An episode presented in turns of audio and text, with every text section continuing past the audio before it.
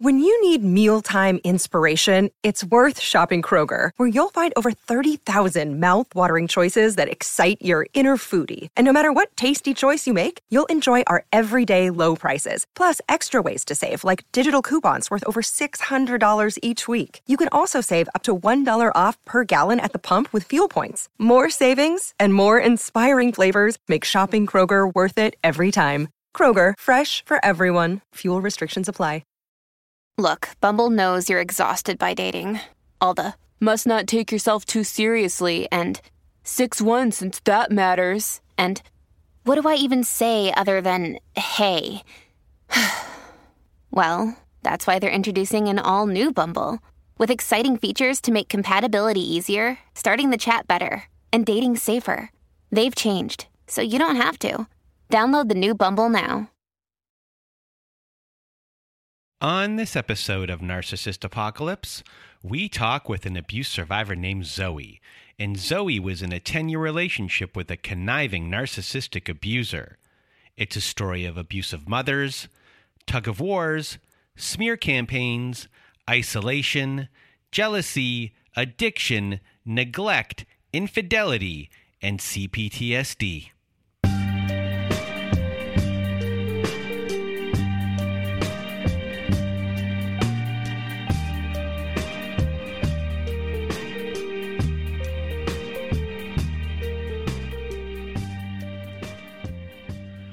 Welcome to Narcissist Apocalypse, everyone. I am Brandon Chadwick, and with me today we have Zoey. How are you? I'm good. How are you? I am doing well, and if you want to be a guest like Zoey is today, please do go to our website at narcissistapocalypse.com. Top of the page, there's a button that says guest form. When you click on that button, it takes you to our guest form page. And there you can read all of our instructions and either send us an email at narcissistapocalypse at gmail.com or fill out our guest form and press the submit button. And please do send it in the format that we ask for.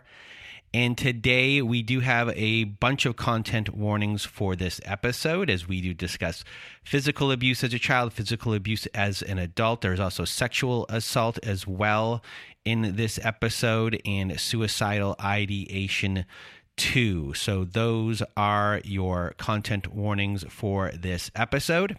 And today you're going to hear uh, Zoey's story. Zoey went through a lot. There's 29 years here of abuse that has gone on, 10 within a relationship, but also all throughout childhood. And this story is, you know, a relationship stories, but it is really a story of two in one because there's a tug of war here between the mom who still wants Zoey in her grips and then you know, kind of going into the hands of her abuser, and then her abuser reinforcing a lot of what her mom is doing. And then there's this tug of war between two abusers on one person. And we're just happy that Zoey has found her way out and is doing much better now. And just a big thank you to Zoey for being here with us today. And now I'm going to get out of my way and your way. Zoey, the floor is now yours. Thank you. Thank you so much for having me. I just want to say that first and foremost. Um, my story is a little weird. Uh, it starts out with my mother and I's relationship. Um, I have to kind of explain that before I get into the stuff with my ex. Um, her and I had a very toxic relationship. And to begin with, it wasn't that bad whenever in my younger years. Like I did pageants and she was a very active mom and everything. Um, when I was in the pageants and stuff, my grandparents were very involved in that. And uh, my mom at the time was basically a single mother. Um, my biological father had passed away right before I turned two. And about six months after he passed away, um, she found out she was pregnant with my little brother. Um, and he actually did some of the pageants with me. But when my grandparents were involved, I had a lot of confidence. Like my confidence was up to here. My grandparents wanted me to be a professional singer one day. They were getting me in all these vocal classes, like anything they could do to help me out. But it was like once that all stopped and my mom went into nursing school, the pageant stuff kind of died down and stopped for a little bit. And it was like once that happened, I started noticing a change in my mom. Um, she acted like she was getting more confident, but at the same time, she had a very toxic relationship with my brother's father. So watching them argue and hearing the things that they would say back and forth to each other, it, it affected me and my brother a lot because they were very, very toxic. Very toxic. And what was your relationship like with your brother? he was my best friend. He was my best friend. Um, his name was also Brandon. Um, but that was my best friend because I felt like out of the four children that my mom had, him and I were the closest. I have another sister and another brother, but him and I were the closest because his dad wasn't very involved in his life other than for I guess you could say appearances to make it look like, you know. Um and so when my biological father had passed away, it was like me and my brother were kind of in the same boat because even though my dad was taken from me, his dad was still choosing to be an absentee parent. So it was like he wasn't there either. So him and I connected a lot on that. So eventually things change with your mom.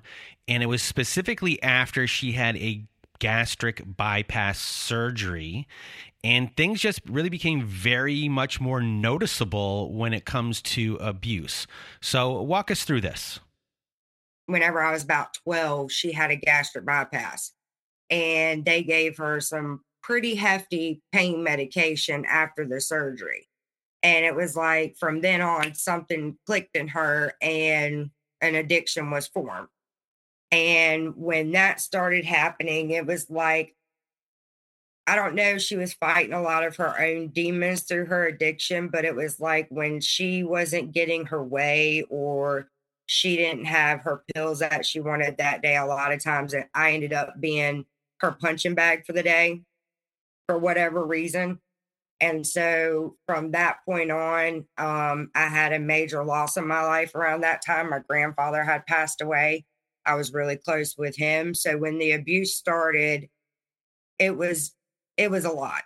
It was a lot because there were days where I was in high school and I would have friends and teachers see bruises on me and things like that. And I remember one day my ROTC instructor actually calling my mom and asking her about the bruises and stuff. And right away she said, Oh, well, you know, she's been working out a lot. She's been exercises and running and stuff, and she bruises easy. So that's probably where it came from. Which most of the bruises did not come from that. It actually come from her punching me or choking me, whatever she wanted to do that day. And of course, because she was my mother, I never hit back. I never disrespected her. I just basically stood there and took it. So the abuse has now really set in. And how are you viewing your mother at this point? How are you feeling?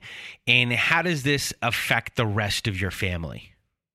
When my grandfather died, he died right before I turned 12.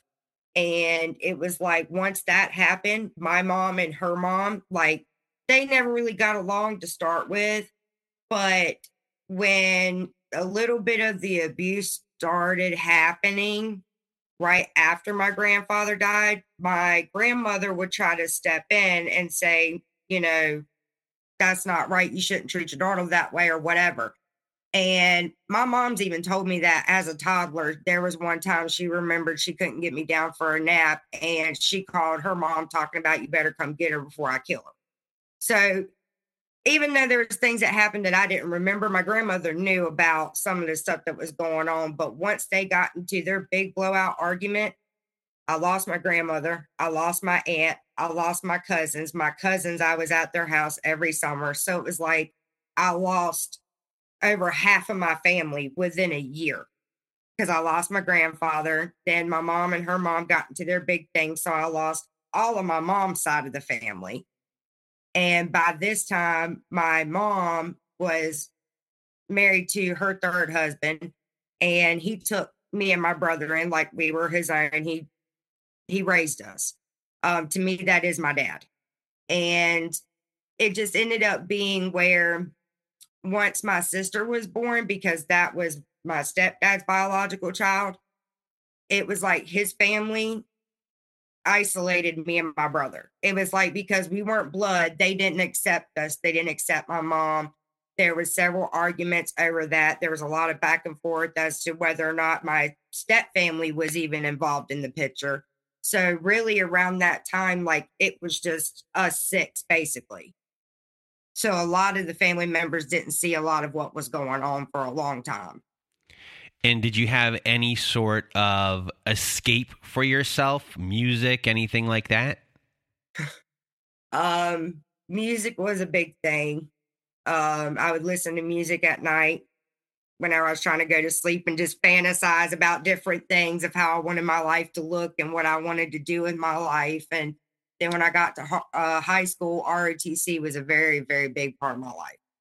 Another day is here, and you're ready for it. What to wear? Check. Breakfast, lunch, and dinner? Check. Planning for what's next and how to save for it? That's where Bank of America can help. For your financial to-dos, Bank of America has experts ready to help get you closer to your goals. Get started at one of our local financial centers or 24-7 in our mobile banking app. Find a location near you at bankofamerica.com slash talk to us. What would you like the power to do?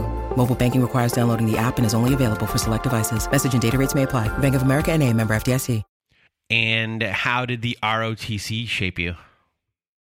Um, that sent me into a trajectory of going into the military.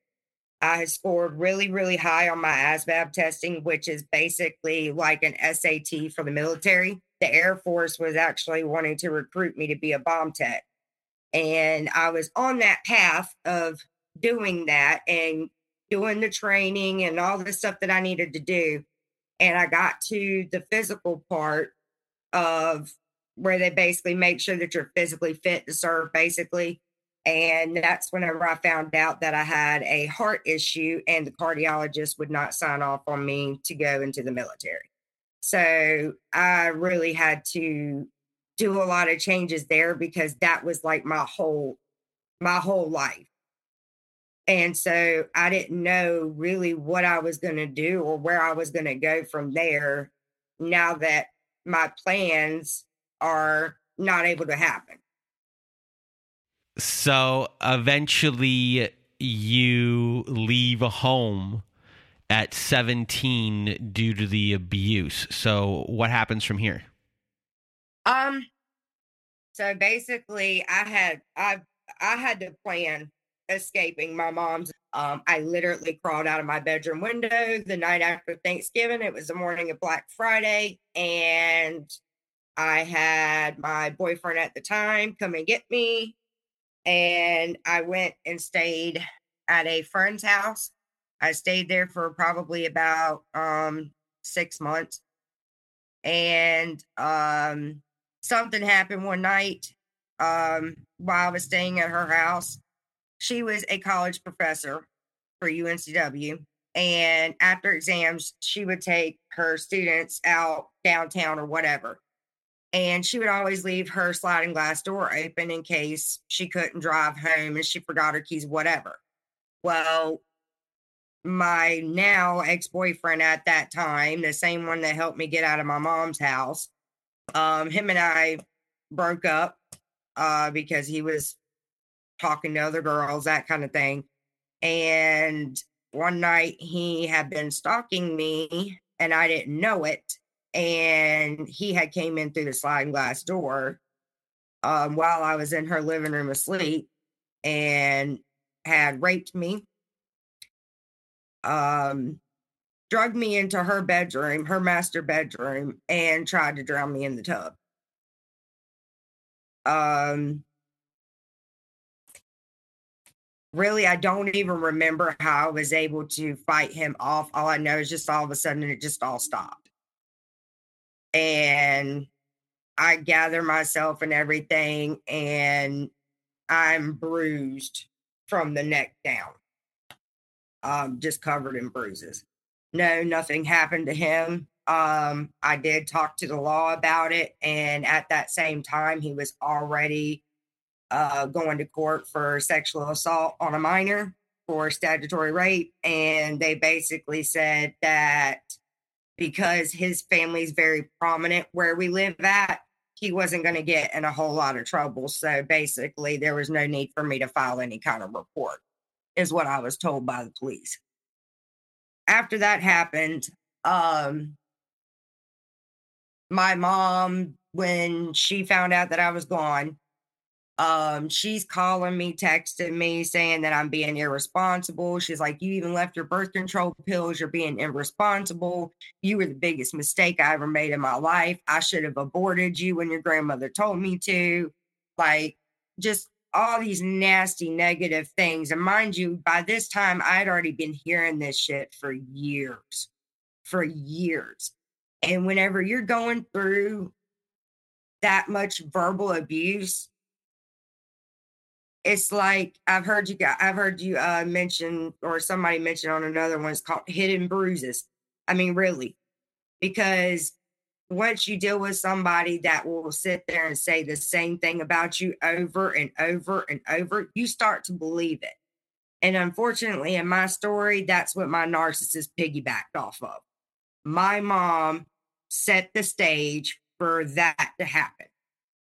And I tried moving back home for a little bit and after I moved back home, about, I would say probably about a month after moving back home, that's when I met my now ex husband.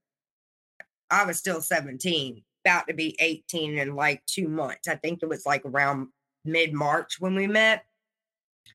And I just had one of those little, mind you, this is 2009. I just had one of those cheapo Nokia phones from Boost Mobile or whatever.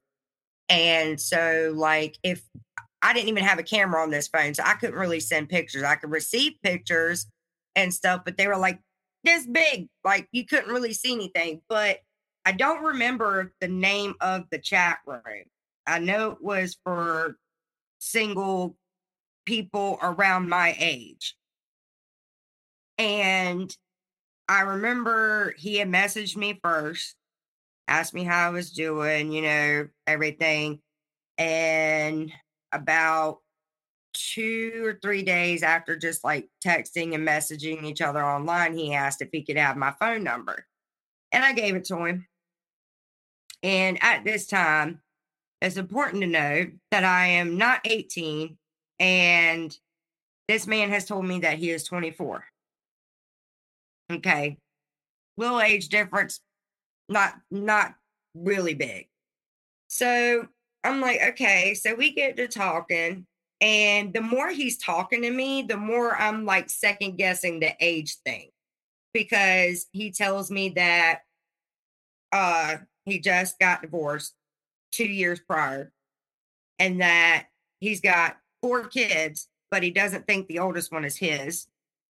And that he has been clean from drugs for two years. And the only reason why he gave up that information was because I had talked to him about the stuff my mom was going through.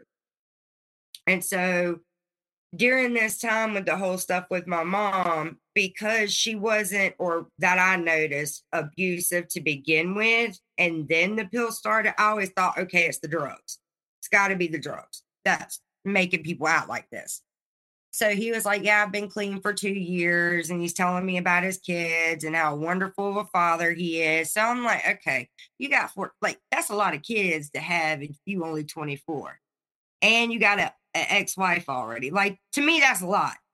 I'm just getting out of high school, and that's not that much older than me. So we talked some more. And two weeks in, he actually told me he loved me. And the way he did it, was kind of off the wall. We were getting off of the phone from a phone call. And as we were getting ready to hang up, he said, I love you, and then hung up. And I and I thought I heard him say that. So I called him back and I'm like, Did you really just say that? And he was like, Well, no, I don't know what you're talking about. I'm like, but I just heard you. Like, I want to see if you man enough to say it again. You already said it one time.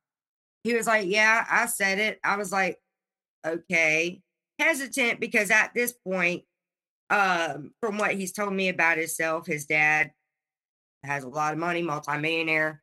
He has sent me pictures of the 12,000 square foot house that they live in, uh, the cars, all this stuff. And the whole time, my mom is in my ear saying, but that those can be lies. He can get pictures of any house off of any real estate website. Like you don't know for a fact that this is actually his stuff.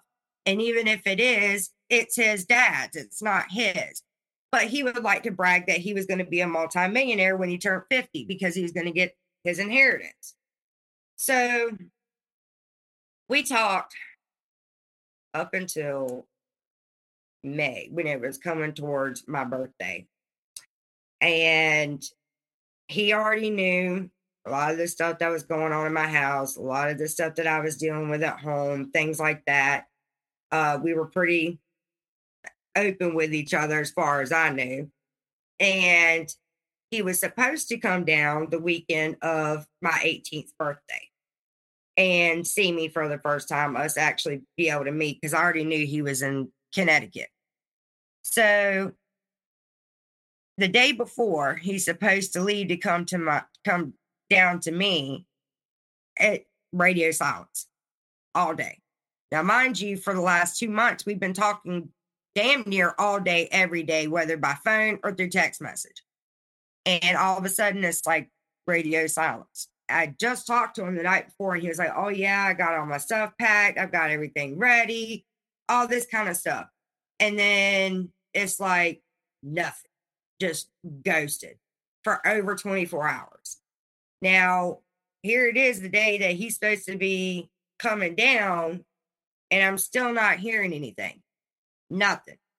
So I'm like, okay, this is kind of weird. I don't know what's going on. Like, he's supposed to be down here. I don't know what's going on. And it was probably, I would say, Monday, Tuesday before I heard from him again. And he tells me this. I guess you call it far fetched hindsight, as you call it, far fetched. But he had told me that he was in jail all weekend and he had got arrested. I said, Well, what what happened? And I said, you know, I just talked to you the night before, everything was fine. Like, what the hell happened in such a little amount of time that you ended up in jail? And he was like, Well, I was uh, taking a friend home and I got pulled over because a cop thought I wasn't wearing my seatbelt. And they searched my car and found crack in my car. Okay, but I thought you said you've been clean for two years Why they find crack in your car. Like, that's your drug of choice. Like, come on now. And he was like, Oh, no, no, it was my friend's. He must have left it in there after I dropped him off. I ignored it. I said, okay, maybe he's telling the truth, tried to give him the benefit of the doubt. After that, we were like, okay, so are we gonna meet up? Like, what's what's the deal? And he was like, Well, I really want to come down and see you, you know, have this connection with you. I've never felt this way with anybody before. And I really want to get to know you, you know, typical stuff. And finally, he comes down in about June, July, somewhere along in there. And I see him for the first time. And I'm thinking to myself, I'm like, there's no way he's 24. And as soon as we meet, I asked him, I said, I, we get in the car and everything. I said, so there's no way you're 24. Like you just basically did all this stuff under false pretenses. Like, what's your end game? He's like, well, I'm really 34, but I didn't tell you that because I didn't think you want to talk to me anymore, being that I'm that much older than you. Well, here again, with all the stuff going on at home, at this point, I'm ignoring every red flag that there is because it's somebody giving me some kind of attention, some kind of affection. He's showing me respect because he even asked if he if it was okay for him to hold my hand. So I'm like, okay, age ain't nothing but a number. There's a big age gap in my grandparents. Maybe this could work. We can at least get to know each other. I guess you could say, on the one hand, I had my mom in my ear saying, this could be a lie, that could be a lie, this could be a lie, that could be a lie. So, me being a teenager, that pushes me more towards that person. And I was being rebellious, but I just liked the attention from him because that was the only way I was getting it. And he validated me a lot. And I think that was a big part of it, is because once I told him what was going on between me and my mom, it was, you're not crazy. That is abuse. Because mind you, there was instance where DSS had been called and nothing was done with my mom and my family at that time was just starting to see what was really going on but nobody was stepping in and doing anything and so for him to come in and be like yes you're being abused. That's wrong. Your mom shouldn't do that. Your mom should love you unconditionally. And so with that with him validating what I was going through with my mom and nobody else had done that yet, that was a really big thing for me. So here I have my mom on the one hand that's only giving me attention when I do something negative, but I got him on the other hand that's showing me positive attention and everything where I'm not getting it at home. So, this is the beginning of what will be the tug of war between two abusers, and you being stuck in between the devil you know and the devil you don't. And each can abuse you, but also each over time will actually validate or point out things and that makes sense about the other abuser, which just adds a different level to the confusion of everything. So, after this meeting with the abuser, walk us through what happens from here. Well, we stayed here in North Carolina for a couple of months and then we ended up going to Connecticut because he wanted me to meet his parents, his kids, all that stuff. But prior to us going to Connecticut, literally, and it was so weird because I w- I slept with him the first night that we met, and I had never done that before. I was never one to do that. Anytime I did have any kind of relations like that with somebody, it was somebody that had either been my friend for a really long time and we had been together for at least over a year before I did anything. So for me to go ahead and jump right in with him, that said a lot for me personally. And that next morning, he's sitting outside on the porch smoking a cigarette. And I come out and he was like, uh, I got to tell you something. I'm like, okay, what? What do you got to tell me? Because I'm thinking that I know everything. And in the back of my mind, I'm like, don't tell me he's going to tell me that he's still married, something. And he pulls out his driver's license out of his wallet. He's 44 years old. So 27 and a half years older than me. But by this time, he's already got me on the hook. So here again, he's like, but age ain't nothing but a number. Like, it's not that serious. I can I've connected with you more than I have anybody else and all this other stuff. So he gets me to go back to Connecticut with him. And of course, his parents pick us up in a really nice BMW. It was a 760 or something. I can't remember. Um, and so my first thought was, okay, the cars are real. So that wasn't a lie. Even though he's lied about his age, that wasn't a lie. Okay. Get in the car, go to his house. Mind you, I've never been to Connecticut in my life. And we get out and I see his house, and I'm like, okay, so the house is real. So in my head, I'm like, Mom, you ain't been right about everything. You was the one that was telling me that he could be lying and everything. So that pushed me towards him even further because my mom was saying, be careful. It could be a lie. He could be lying to you. She didn't want me to go to Connecticut because of that. So that night I call her, I'm like, Mom, the money's real, the house is real, the cars are real. I didn't give two shits about money. It wasn't his money to begin with, it was his dad's. I grew up without money. I grew up very poor. So money wasn't nothing to me. And I'm like, but you know, all this stuff he's told me was the truth. So, in a way, like I said, that kind of pushed me more towards him because my mom was trying to say all these negative things and it turned out to be true and not a lie. So now I'm thinking, okay, now I can trust him and rely on him more than I can my mom, obviously. And so I met his parents. I never, still to this day, I never understood why they didn't say anything because his parents, when we, when I met them, they were in their 60s.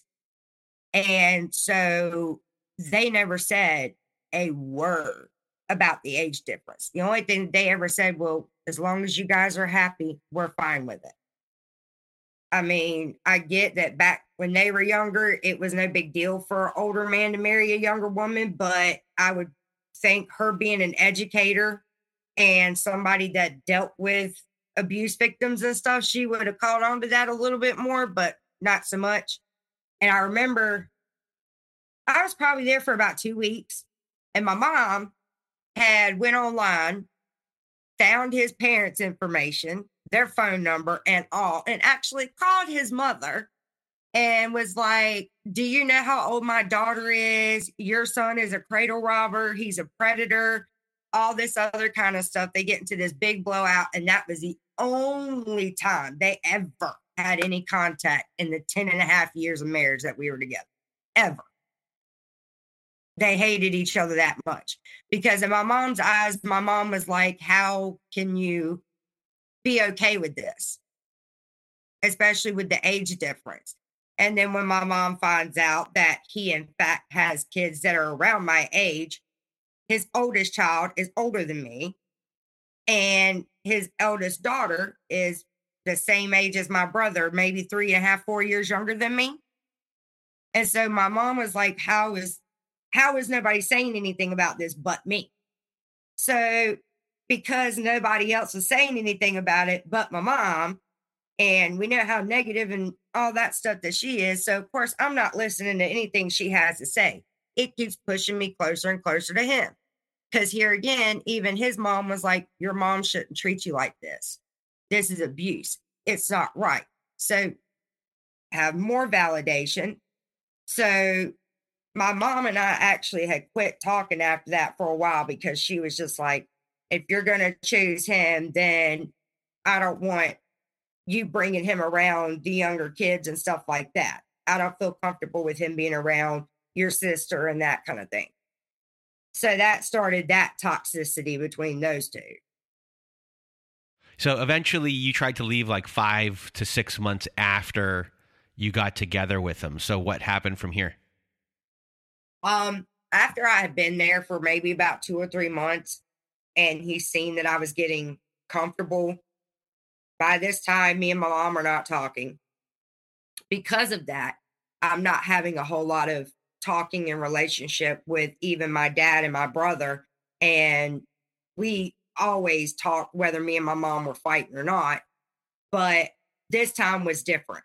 My mom wasn't really allowing anybody else, especially my other siblings or my dad, to have any kind of things to do with me as long as I was with my ex husband.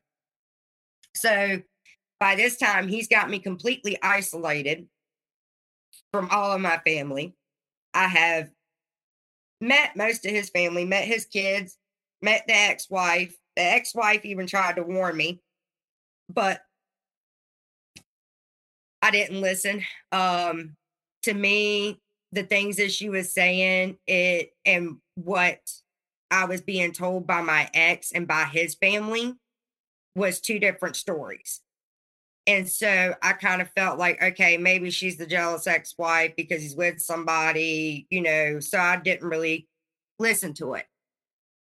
And it was probably a month after she warned me he would go missing for a day then it would be a couple days, then it would be a week. And every time he's going out and using drugs after he's done told me that he's clean. So he's relapsing and spending upwards of thousands of dollars on drugs in a short amount of time. Uh, he ended up selling two cars that his dad had bought him for drugs. And that was the sole reason why I tried to leave the first time because it seemed like every couple of weeks he would go missing. He was lying to me and his parents about jobs that he supposedly had. Because I remember this one job tells everybody he's a certified chef. And he was supposed to be working at this really nice restaurant at the next town over. And me and his parents decided, okay, well, why don't we go eat there? We've never ate there. He's at work. We'll go see him. We'll see what this is all about. We get to the restaurant. We sit down. The waitress comes up. We're ordering our stuff. And his mom was like, you know, is he back there? She's like, I don't know anybody by that name. And his mom's like, no, he's supposed to be working here. He's been working here for like a couple weeks now. She's like, no, she said, I remember him interviewing. She said, but he did not get the job because of his background. And so, come to find out, he was out doing drugs and whatever during those times. So, he had been lying to me and his parents about various jobs and things that he was doing. Um, and I just got to the point where I was like, okay, I, I just left one house that had these same issues now I'm here at this other place it's got the same issues. Me and my family are not talking at all. So I, at this point, I'm feeling very isolated and alone again because now I know I can't trust him. But he waited until I got there and got isolated from my family in order for him to show that side. So eventually you get pregnant and after you get pregnant, you get married, and then you want to move back to North Carolina, and he comes back to North Carolina with you. Uh, so once you get back to North Carolina, what kind of stuff starts happening there? Well, the whole reason why we got back to North Carolina was because I basically told him that he was either the drugs or his child. If he chose to stay in Connecticut with the drugs, he would never see his child. So that's what kind of motivated him to move back to North Carolina. And at this point, me and my mom are trying to work on our relationship because this is her first grandbaby. She wants to be involved. So she's basically like, you know, if he don't want to come with you, we'll come and get you. You know, we end up moving back to, down together. And we end up having to stay with my parents for about a month or so for in order for us to find our own place. And right off the rip, him and my mom were butting heads about how my delivery was going to go, who was going to be in the room, how he was going to be raised, like all this stuff. And I had already felt like then that it was kind of a tug of war control of who wanted control over me and what I had going on.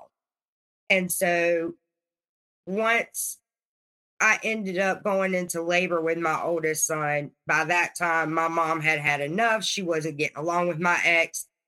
And his delivery was very traumatic because of that. Um, my mom tried to come to the hospital to see me. He refused to let her in, actually called security to have her removed and told the hospital not to allow her into the birthing wing at all. And um, I ended up having to have an emergency C section because he was in fetal distress. Mind you, before the emergency C section, I'm in labor for 36 hours and he's over there asleep. And he didn't even go to, to the back with me for the C section at all. My grandmother ended up going back there with me. Um, and when my oldest son was six weeks old, he comes, my ex comes home and says, Well, I've hurt my back. I've got to go to the emergency room. I hurt my back at work. So now he's saying he's got a back injury going on and saying that he can't work and coming to me and saying, Well, you, you're going to have to work. You're going to have to work. So I'm barely out of my healing period for the C-section and I'm having to go back to work because here we have this child and regardless of what's going on, he comes first and I have to take care of him. And at this time we were living with my grandmother. So we didn't even have a place of our own. And honestly, when we were living with my family members, the abuse and stuff wasn't as bad because he didn't want them to see, I guess, how he really was. He very much had this facade about him and that you would see the real him behind closed doors, but never in front of anybody else. And what was he like behind closed doors? Very much like my mom. The only difference is that he never put his hands on me. He tried whenever uh we split up, but that was the only difference. He was very much um I was a bitch. Um I'm conniving, uh worthless, um selfish. You name it, I've been called it. And are you believing it? Uh, yeah, yeah, because now I've got somebody else that's co-signing on what my mom says.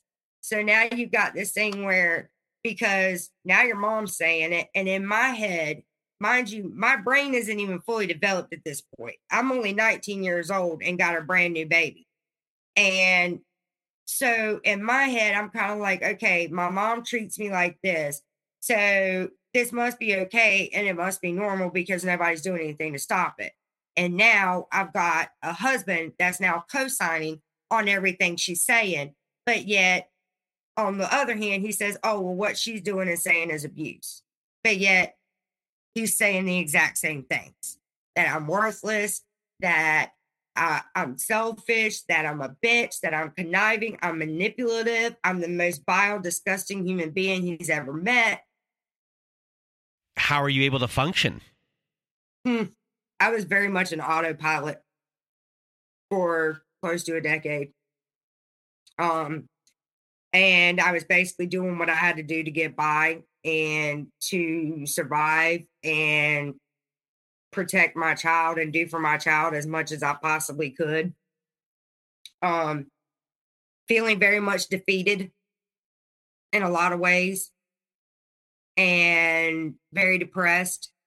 Um, I had very bad postpartum depression after my first son was born, but nobody noticed it or said anything about it. And so after I had my second son, it's like it came out and hit full force. Like it was it was bad. It was bad.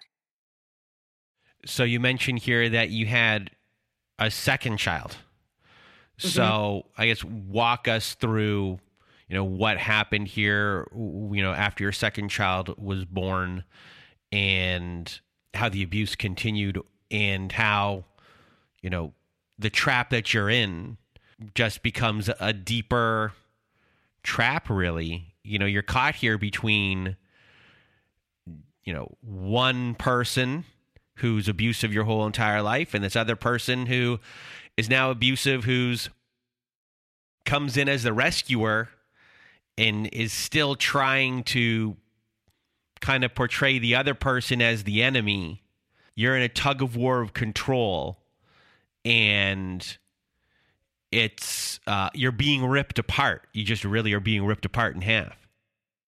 Oh yeah, I mean, and and and the other thing too, I want to mention is that even though me and my mother had a toxic relationship and very much uh, talking, not talking, talking, not talking, mind you, he's consistently verbally and emotionally abusing me. And yeah, I would get a break from my mom, so to speak, when we weren't talking. But when we were talking, it was both of them at the same time. And like I said, it was very much the tug of war where she wanted me to do one thing, but he wanted me to do another. And it actually, when my oldest son was about eight weeks old, it got to the point where it turned into a physical brawl in my grandmother's kitchen. All because my ex didn't want my family coming to see our son. Like they, it was bad. They were physically fighting each other. My mom and my aunt ended up getting into a physical fight. And so there was a lot of toxicity within the family and dysfunction. Um, I I have no self esteem even now. There's uh, there's things that both him and my mother have said that will probably take me years to get over just because it was said so many times and so often. And I know that he would he had no qualms about fighting in front of the children. He did not give a damn about calling me any of these names or even so much as disrespecting me with yelling and cussing at me. He it did not bother him to do it in front of the kids. So my sons very much saw a lot of it. Even though they may not have understood it, they still saw it. Um and when we were in our own place, it was much worse. Much worse. Um, and to begin with, when we first moved down North Carolina, we couldn't consistently stay in our own place. We were in and out of our own place and back and forth between my mom's house and my grandmother's house. When I was when we lived at my mom's house, and my son, my oldest son, was probably about one, one and a half. I don't even think I found out I was pregnant with my second son yet my mom calls me at work and she's like, You better come get your husband because I'm me and him him's about to throw down. I'm like, What's going on? What's wrong? She's like, I was out going to the grocery store. She said, I come home. He is in the back of the house. Mind you, this house is five bedrooms and it's a double wide trailer. So it's really freaking long. He's at the other end of the trailer asleep. And my mom finds my one year old head first in her garden tub with the water running. So, right then, when I got home and I asked him about it, he said, No, I was awake. I was awake. I was about to go in there, but I didn't want to go in your mom's room. I didn't want her accusing me anything or starting anything. So I didn't go in there. Like basically trying to cover up and make it sound like my mom was making this big mountain out of a molehill, basically.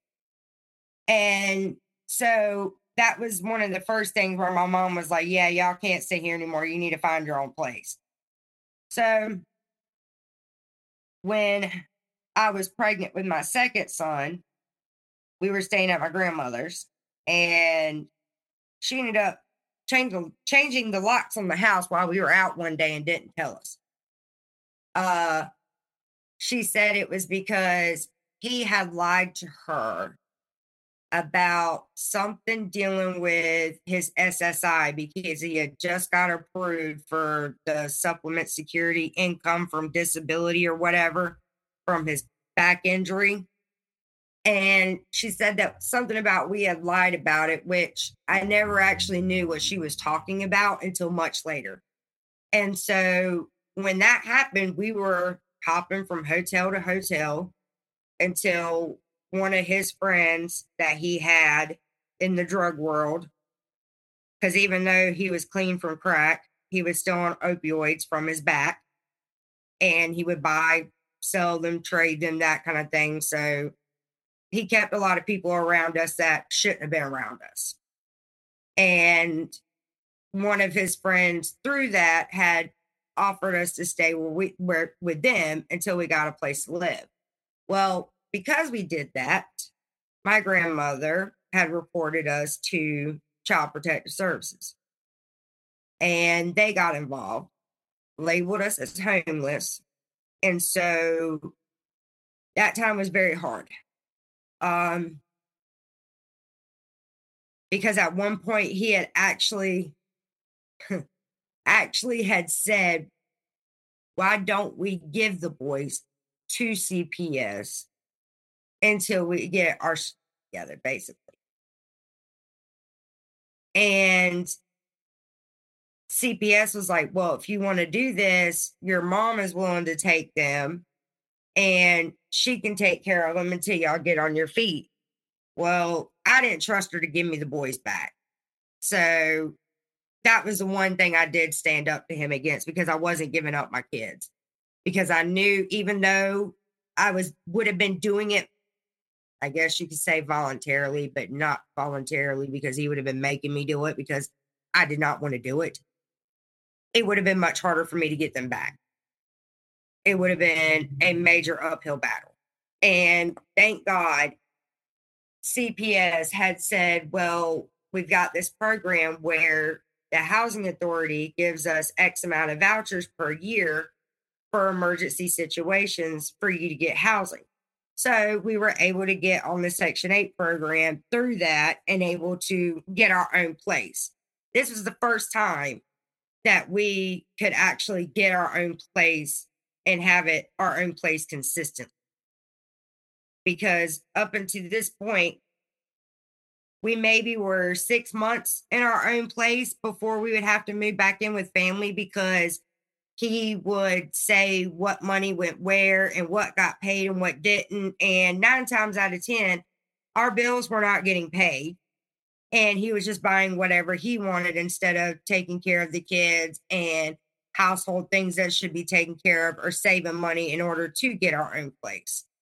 He's not doing anything as far as to help support the kids in any kind of way. He's classified himself as the stay stay at home dad at this point. Um, when we did get our first place through the Section Eight voucher, uh, there was a Family Dollar that was opening up like literally right behind us. And he actually took it upon himself to go and talk to the manager about getting me a job because he wanted me to work there so I didn't have to go anywhere else. He would be able to come and walk over and see what I was doing and that kind of thing. And we didn't have a car at the time because he sold it for money, for bills. So he is a, a drug addict. Yeah, right he here. is what he is. and there is no consistency in anything that's going on. There's no responsibility for anything that's going on. He cannot be trusted even taking care of a child who's near a bathtub or in a bathtub. Things that are major things that, that are now all being put on you. Also, Oh, yeah. at this time, you're you, we haven't mentioned. You're having major surgeries at this time. You have a hysterectomy. You have a surgery on your kidney and your bladder at this time or during all of this as well. And then eventually, when you, you you get a job, you know he wants to be able to check on you. You then get a promotion uh, at a different store, which he makes you walk out on because he couldn't check on you there because it was a further uh, like it was a further distance away Mhm. Yeah. and you know eventually you know it doesn't really matter what happens at, at what job you're at because he's now just going to be accusing you of cheating or talking to other people. And this type of control kind of starts setting in when you actually are moving into your own freedom here of some sort where like before he kind of had you but now you're you know even though you're dealing with all your kids your your health your mom him. Having a job sounds peaceful. That was an escape. That Yeah. was an escape, yes. No matter what job I was doing. so this is where like control was already taking place. But now we're talking about like a type that you hadn't seen a hundred percent before. You know before it was a tug of war between him and your mom now it's a tug of war between him and the outside world and your freedom so after hearing that you know where does your story go from here 2018, Hurricane Florence hit, and the house we were living in, the roof caved in because of water damage from a previous storm. And so we had to switch to another unit within the little housing community that we were in. And once that happened, shortly thereafter, um, got a phone call from my mom on October 15th.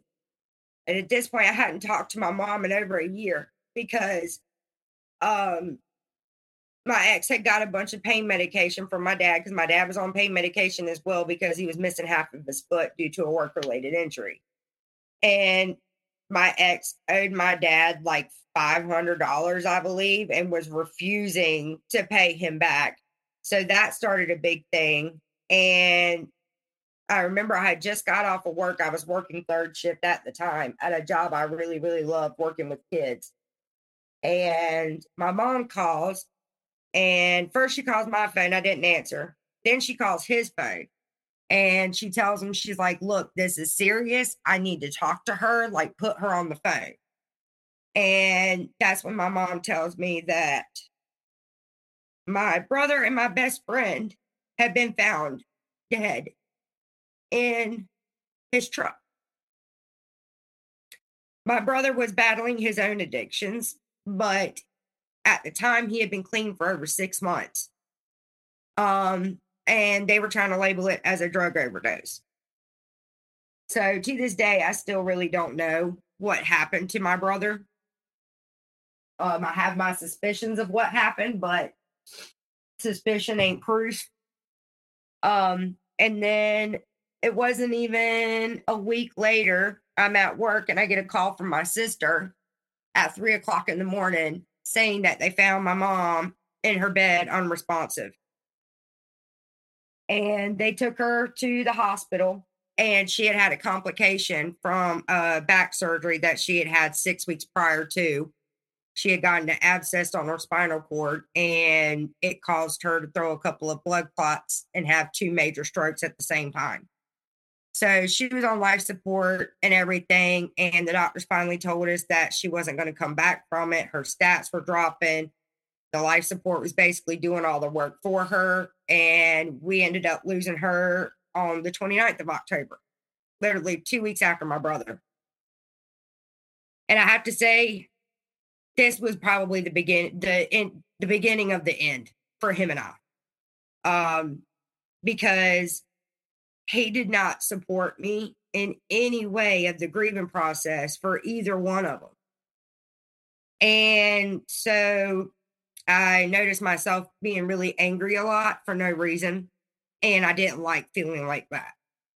And so I would come to him and I'm like, you know, there's things we need to work on. Like, we need to work on this, we need to work on that. Like, I'm feeling angry all the time. I don't know what's going on, but we really need to like try to figure this out.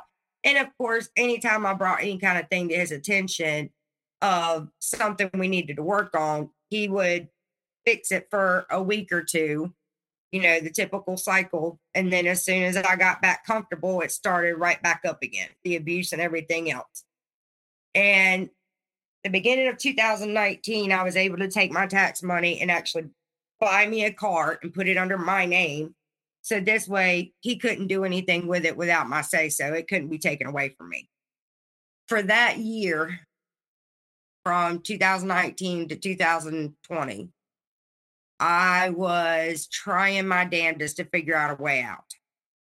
Um, I went to my dad and I talked to him and told him that, you know, the exact same things and that I felt like I was finally ready to leave because there had been times where I had tried to leave in the past and it just, it never worked out for one reason or another.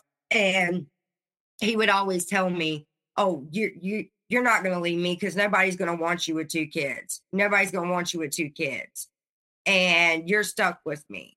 And it was weird because the running joke was he felt like, well, I guess it wasn't a joke to him, but he felt like I was going to end up leaving him for a younger man. So the age gap between us played a big part in a lot of the accusations. And he's like, I feel like you're going to find me, uh, you know, finding another younger man that works. And that's all it would take because I can't work, you know, the woe is me pity party type thing but yet he would always make jokes to people and to his friends that once I turned 25, he was going to trade me in for a younger model. There was comments that were made about the sexual assault that I had endured in high school, at school. Um, and he would make comments about the race of this particular person and that kind of thing. Um, that was the running joke. So at about mid 2019, at this point, I'm feeling at the lowest I can absolutely feel. And it's to the point where I was I was thinking about taking myself out. Um, and for me to be thinking like that after all the stuff that I had already been through before I even met him, and I never once, that never once crossed my mind. But I get with him, and all this stuff happens, and all of a sudden I'm thinking that way. So for me, I'm like, wait a minute.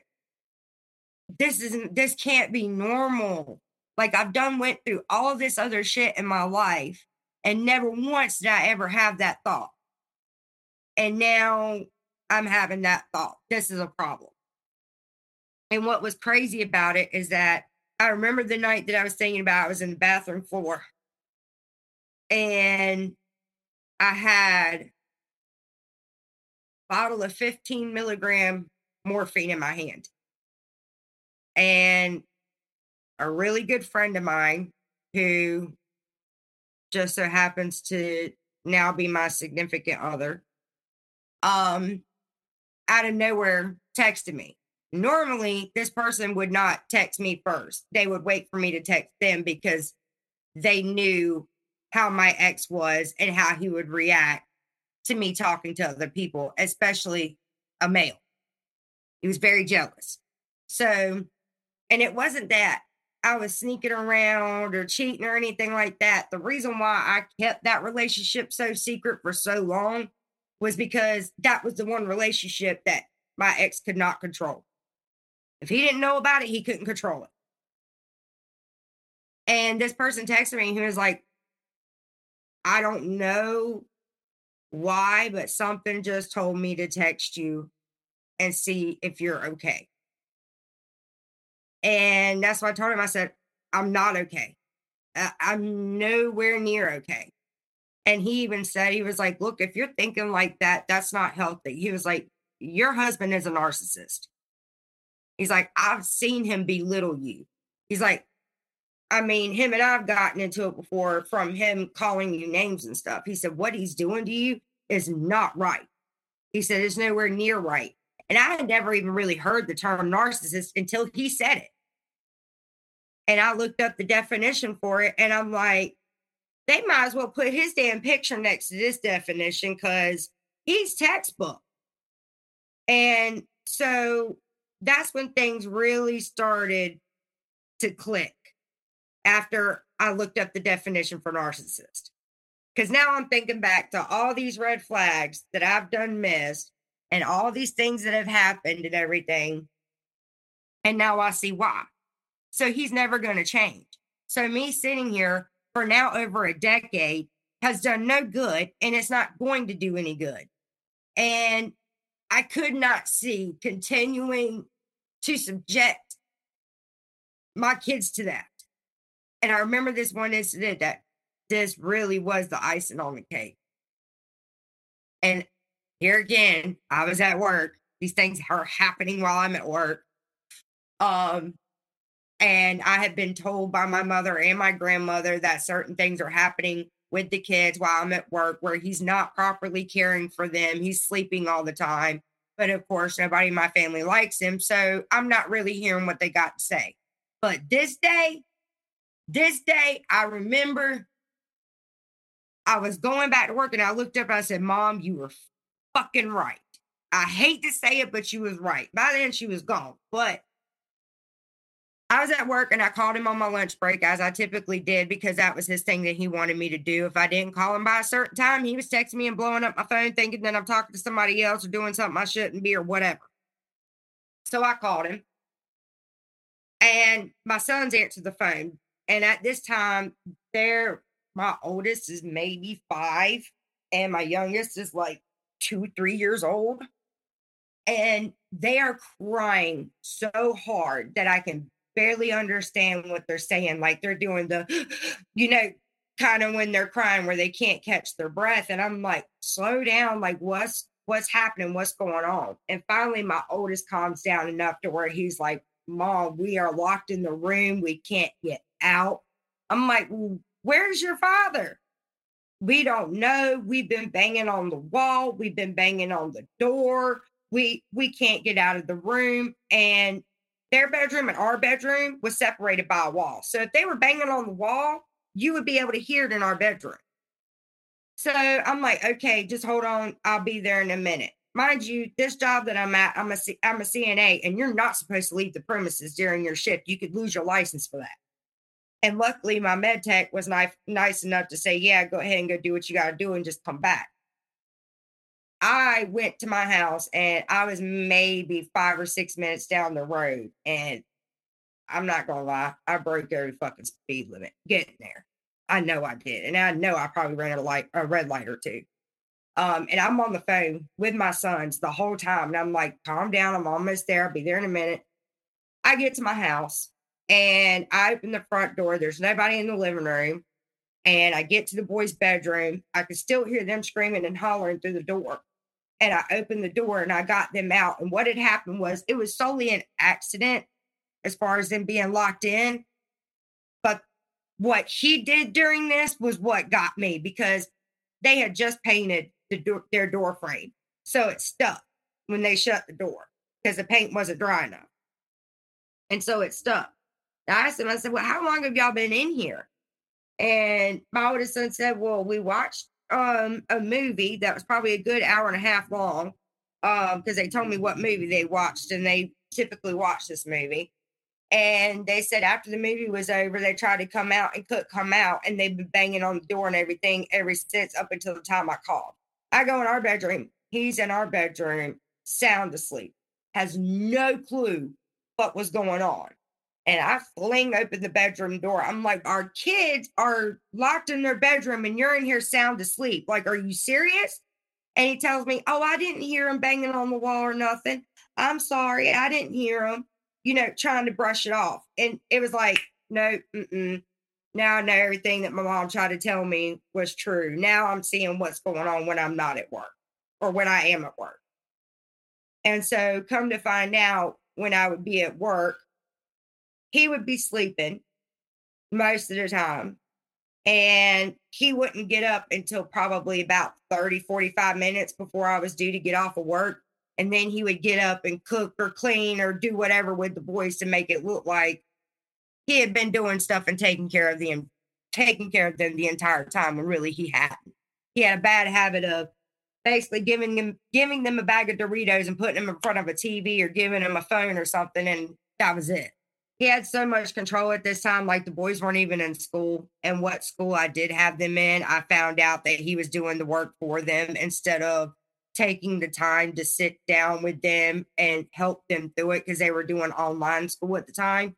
So he wasn't even helping them as far as their education, raising them, nothing.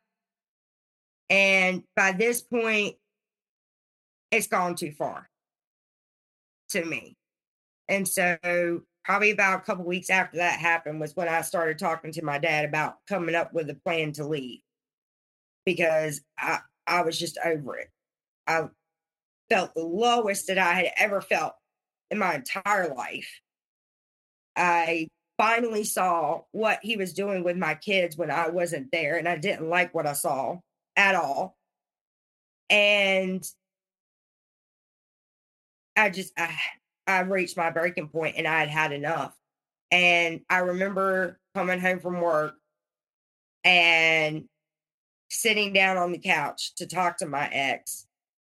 And we had already been having issues in the couple weeks prior to this because he the boys got locked in their room. I've done been accused of cheating. I don't know how many times. He's done said that he could check me to see if I have been cheating. Um, and I told him, I said, Hey, you know, we got some, we got some stuff to work on. Like, but I need a break. Like, we need to take a step back. I need a break. I already knew in my head once I walked out that door, I wasn't coming back, but I couldn't tell him that. Not right there face to face because I, I knew how he would react. So I told him, I said, Well, you know, we're, me and the boys are going to go spend a couple days with dad. He's in the next town over, next county over, not that far. I said, We're going to go spend some time with dad. We need a break, you know, to work on things just to see where we're at. And I, we got at my dad's, and for the first couple of days, him and I talked. And I would have to say, honestly, during this situation was when I had to put my mask on and play a role, so to speak, in order for me and the boys to get out of there somewhat safely, I guess you could say. And we were talking, and he was here again, same old song and dance. I'm going to change. Things are going to be different. If you just come back, well, as soon as I said, you know, well, we're not coming back just yet because we still have conversations that need to be had, things that need to be worked on. We need to do this without the kids being involved. So we need to work on us if we're going to do this. I knew I wasn't coming back, but I wasn't about to tell him that. And when that was said, he texted me and said, You ever come back to this house, I will chain you up in it and you will never leave. And I believed him. I believed him. Um, because he's made threats like that before. He's threatened to beat people that I was hanging out with with a baseball bat, you know, different things, very jealous, very um possessive, you could say. Um it was his way or no way. And so I told him that I wasn't coming back. And that's when he made that comment. And about, I'd say probably about two weeks after I left, he actually, and I did not know this, he had actually gotten other people involved in this situation. He actually went to a church that he had us going to and got the preacher there involved. And had the preacher bring him to my dad's house when my dad wasn't there and approached me and was well we need to talk about this. You know preacher wants to to help us work on this and help us talk about this and work through this. Like what what do we need to do to work through this? I said i'm not talking to you. Like this is we're not doing it this way. This is not the way to do it. Well, he goes back to the vehicle and the preacher comes out. He was like, Why can't we work this out? Why can't we do this? I said, What has he told you? And he said, Well, he basically told me that y'all had things that y'all need to work on and that y'all were separated. So I'm here to help y'all work on them things. I said, Okay, did he tell you about how he neglects our children? Or did he tell you about how he's called me a bitch? He's called me the C word. He said I'm a cheater. Like, did he tell you about all that? And he's like, no. I said, okay, well, then it sounds like you and him need to have a conversation before you come having one with me. So I think it was like the next week after that, I had went into his Facebook account because something told me that all these accusations were being made for a reason. And you know, the typical rule is is that if somebody's accusing somebody, usually the one doing the accusing is the one doing something they ain't supposed to.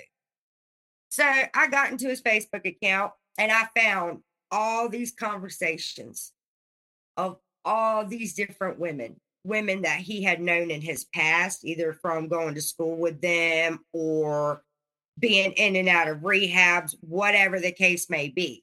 All these women where he's either telling them how unhappy he is in the marriage or that I have left him by himself with the kids. And that lie had been told for two or three years prior to me actually leaving. And then I also find out that that lie was not only told to other females to get sympathy from them, but he was also telling this same lie to the Social Security Administration, to food stamps, and to Medicaid in order to get the maximum amount of benefits for the boys. He's leading everybody to believe that I left him with the boys by himself. And that day when I found all those messages between him and the females, I'm not gonna lie, I lost it a little bit because I went straight to our house from my dad's and I still had the key to the house and I whipped open that door. I snatched the iPhone out of his hand that I had paid for and gave to him. And as soon as I did that, he grabbed my arm and left a bruise on me. And I remember getting really, really pissed off at this point because I'm sitting here thinking, I got a decade's worth of anger pent up, a decade's worth of accusations and name calling and all this other stuff pent up for you to be behind the scenes doing all of this stuff that you're accusing me of and giving me hell over. And as he's got my arm, he's trying to pull me closer to him. My sister's in there. My dad's on his way up the stairs at this point. And I remember my sister saying, Let her go, let her go. And the next thing I know, when he pulled me closer to him, I swung as hard as I could right for his face. And he moved back and I punched the freezer and left a dent in it. About broke my hand. And I told him then, I said, I want a divorce. I am done. And of course, he's, what are you talking about? I don't know what, you, what are you talking about? Why are you saying this? I thought we were doing good. Yeah, that was before I found all the messages from all these females that you've been talking to. I'm done. And then that's when the whole one day it was things will change. I'm sorry. We can be better. Then the next day it was I was the most vile, disgusting human being he's ever met. That all his other ex-wives were 10 times better than me, that I'm the worst person he's ever been with, the ugliest person he's ever been with, just all these things. And at this point, I'm trying to go no, no contact. And my dad is like, you know, why is he still staying in the house when all that stuff's under your name? He said, you know, you could be using that voucher for you and the boys to get your own house. He's like, he shouldn't be staying there and y'all are getting a divorce. Well, as soon as I started looking into what I could do to get his name off of all of my stuff, um, that's whenever he gets up with me and says, Oh, I've been to the housing authority and talked to our caseworker, and they're saying we have to pay like, oh no, it's right at $450 worth of the rent. Can you pay that for me so I can still stay here so the boys will have a place to come and visit me at? Wanted me to still pay his bills for him to live in the house and do nothing. And so I told him, mm, I don't know about that. And I got it with my caseworker myself. My caseworker was like, you know, this is kind of weird because he keeps calling up here for different things. And he's even asked us to take your name off of the voucher. She said, but I can't do that because the voucher is under your name. Like you would have to willingly give it up before I could give it to him. I said, well, I'm not doing that. I said, what do I got to do to get his name off of it? And so she walked me through the process. She helped me get up with the manager of the housing place that we were at. And he had been telling her the exact same thing. And this is when I finally started really being honest about what was really going on and what had really happened over the last 10 years. And nobody knew about it. But whenever I told them what was going on, they're like, mm, we could see that. We could see that. Um, because there was one point in time where I actually had one of my bosses call the police department because she hadn't seen me in several weeks after I walked off that one job because she hadn't seen me or the boys in several weeks. So she was concerned about our safety and that we may be being held hostage, basically.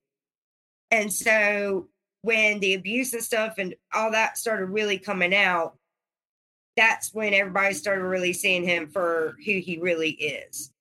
And the next thing I know, the office manager has put an eviction notice on him and has said that he owes back rent. I think this happened in like October, November. She said he would have to owe the full back rent from January on because that's when our lease renewed. And he had lied about the whole situation. And I had been gone since March. I left him in March. So she got him evicted.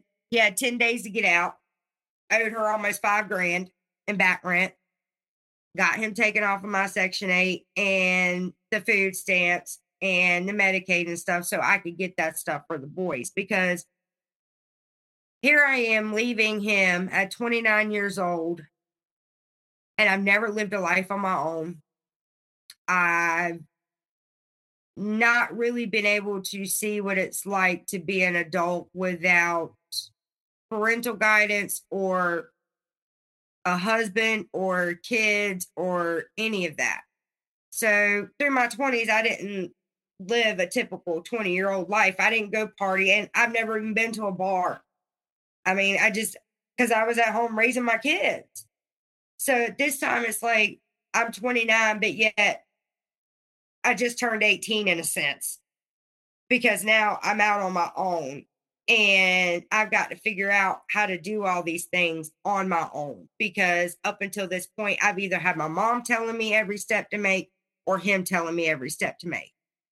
To this day, I still struggle with even simple decision making because so much of my life was decided for me in one way or the other that I've never been asked what I want. So now, even whenever it comes to simple things like what's for dinner, I, I struggle with because I've never had anybody ask me what I want. So I've never had that time to sit down and think about what I wanted for myself or out of my life or anything. So at this age, you know, where most people are probably just getting married, buying their first house, things like that.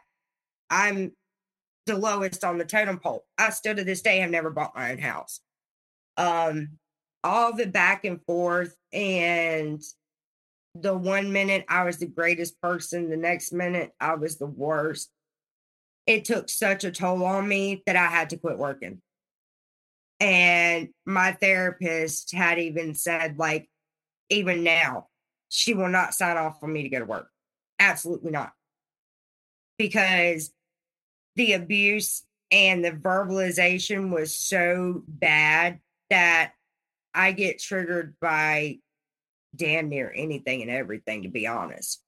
Um, I'm finding out new triggers every day. And there was one point that was really traumatic because, like, within two or three days after this happened, is when I quit working. He actually went behind my back to the pharmacy and picked up our children's asthma and allergy medication that they need. Um, went behind my back and picked it up before I could get to it. So here my boys are, do not have the medications that they're required. Their dad goes behind my back, gets it, and is now holding it hostage and is refusing to give it up unless I come to the house by myself to get it. Which at this point, absolutely not. It's not going to happen because you've done put a bruise on my arm and grabbed me. You've thrown a big ass thing of coffee at my car and tried to reach through my car window with the boys in the car. Like, I'm not coming to you by myself. No way. So while I was at work, my dad was like, Don't worry about it. I'll go take care of it. Me and your grandma will figure it out.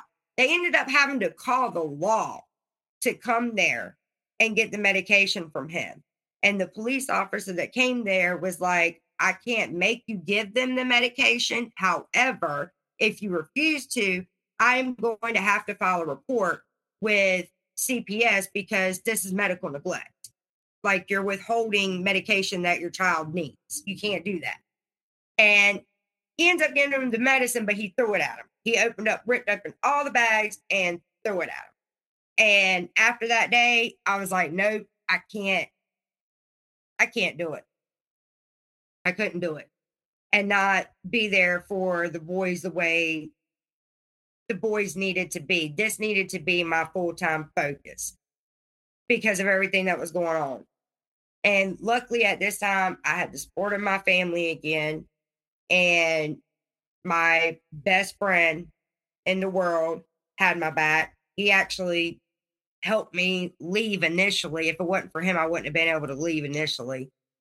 And he's coming to my best friend's like, you know, don't worry about it. I'll help you take care of the boys. Like, you need to focus on taking care of them and getting this stuff straight because you got over 10 years worth of shit that you need to unpack and figure out and see where you're at and where the boys are at.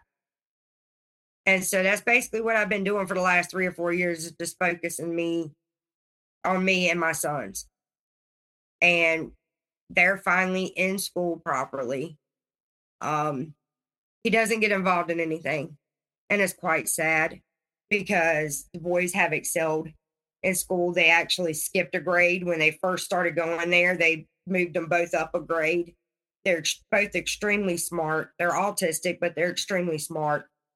And they make straight A's. My oldest son is getting into playing the violin. My youngest loves to sing and things like that. But he's missing out on all of that stuff. He doesn't participate in any of it. But yet, when I reach out to try to co parent with him and say, hey, this is what the boys have got going on, whatever, I get threats, I get cussed at, I get yelled at, I get, well, I want more time with them, but yet you're not showing up for anything at all. It's still the same. It's still the same. And how are you feeling about your recovery process? And, you know, you go to therapy but when it comes to triggers and everything, are you someone who's like, I want this done, I want this recovery done right now. I want to, you know, why isn't this happening faster? Or are you just like, no, this is going to take time.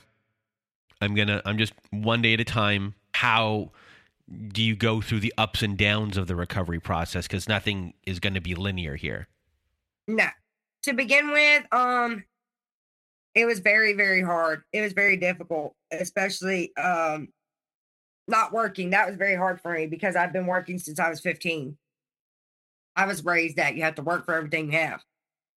And so for me not to work and have to 100% rely on somebody else especially whenever it comes to not just my life but my kids that's been really really tough because i've never been 100% reliant on somebody. Yes, my ex made me as reliant as he could, but at least I had that freedom of, like I was saying earlier, the escape of being able to go to a job outside of the house.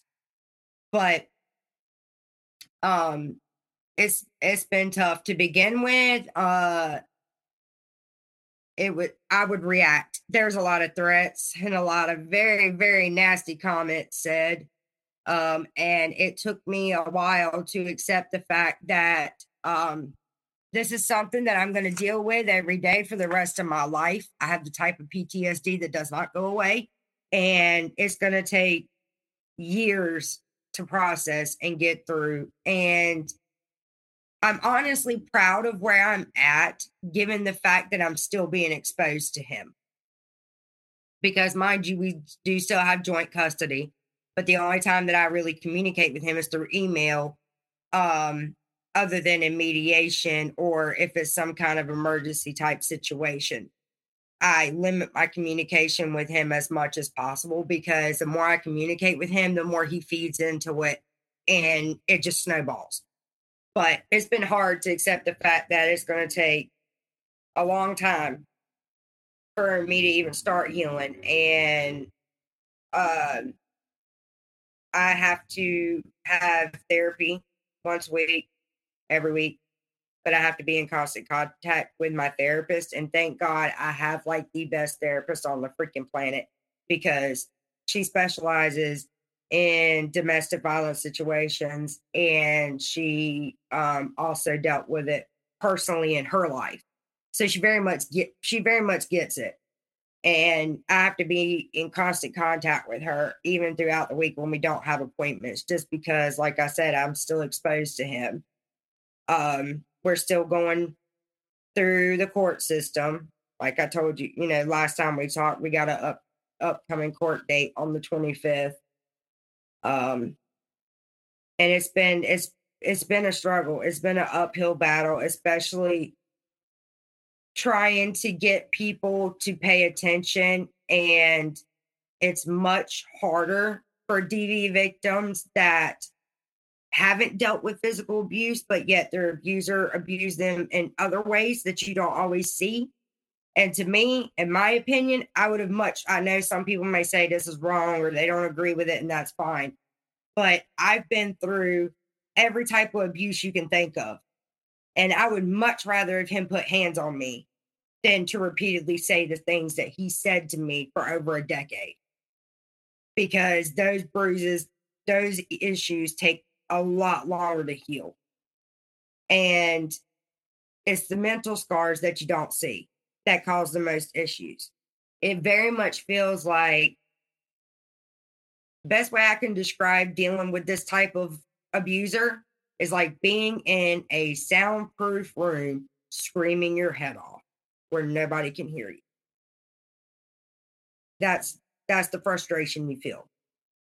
Like because I just had a conversation with our mediator the other day because she called me and asked me, you know, what's what's bringing us back to court this time, and I told her, and she's like, well, have you reported these issues? Like these are safety concerns. Like who have you reported? And I'm like, I have reported myself.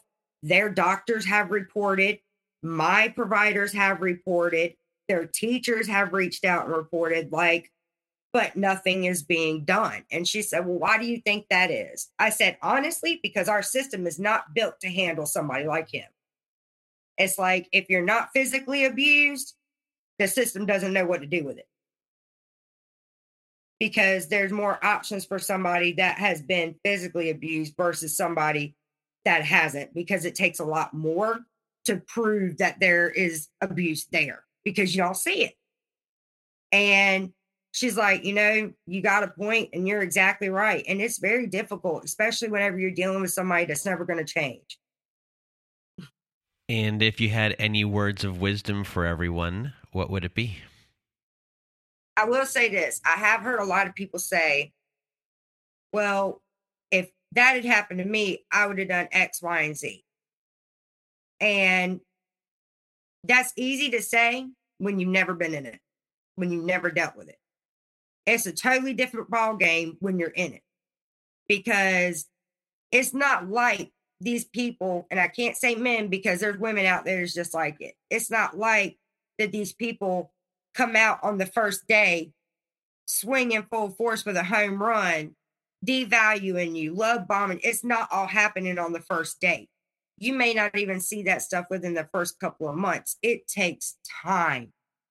And eventually, with by the time you see them for who they really are, it's too late. He's done got you. They done got you in some way or form. They done trapped you. So it's not something you see automatically. So I would say, you know, if you know somebody that is dealing with this type of situation, like don't give up on them. Don't give up on them. Don't say, well, you should do X, Y, and Z. And if it was me, I would do X, Y, and Z because it's different when you're in it. It's way different when you're in it. So just be mindful if you know somebody that's in it and just support them and be there for them as much as you can be. And I will say this as a last thing, if you don't mind. If you're dealing with the family court system, don't give up. Do not give up if you're dealing with this and you're dealing with it. The key is documentation. Document everything because if it's not documented, it didn't happen. That's the rule of thumb to follow. Even the most smallest things, like I even document down to what my kids ate for dinner because they have dietary issues. Just document everything. And it is an uphill battle. It is not easy, but don't give up either and stand up for what you want and what your kids need. So we're here at the end and what everyone doesn't know is that you've been holding an unlit cigarette and a lighter for this whole entire time. And I just think I noticed. I did one, but oh, I didn't even I didn't even notice that you I'm you smoked one. I'm trying to quit, but it's to the point where my therapist ain't even agreeing with me trying to quit just because of everything going on. Oh, I was just about to say I didn't even see you even have one cigarette. So um, light it up right now if you need to do it. And I, you know, just really want to thank you for being here and sharing your story. And, you know, you've been through a lot. You know, you say I've been through a lot for 10 years, but you've been but you've been through a lot for 29 years.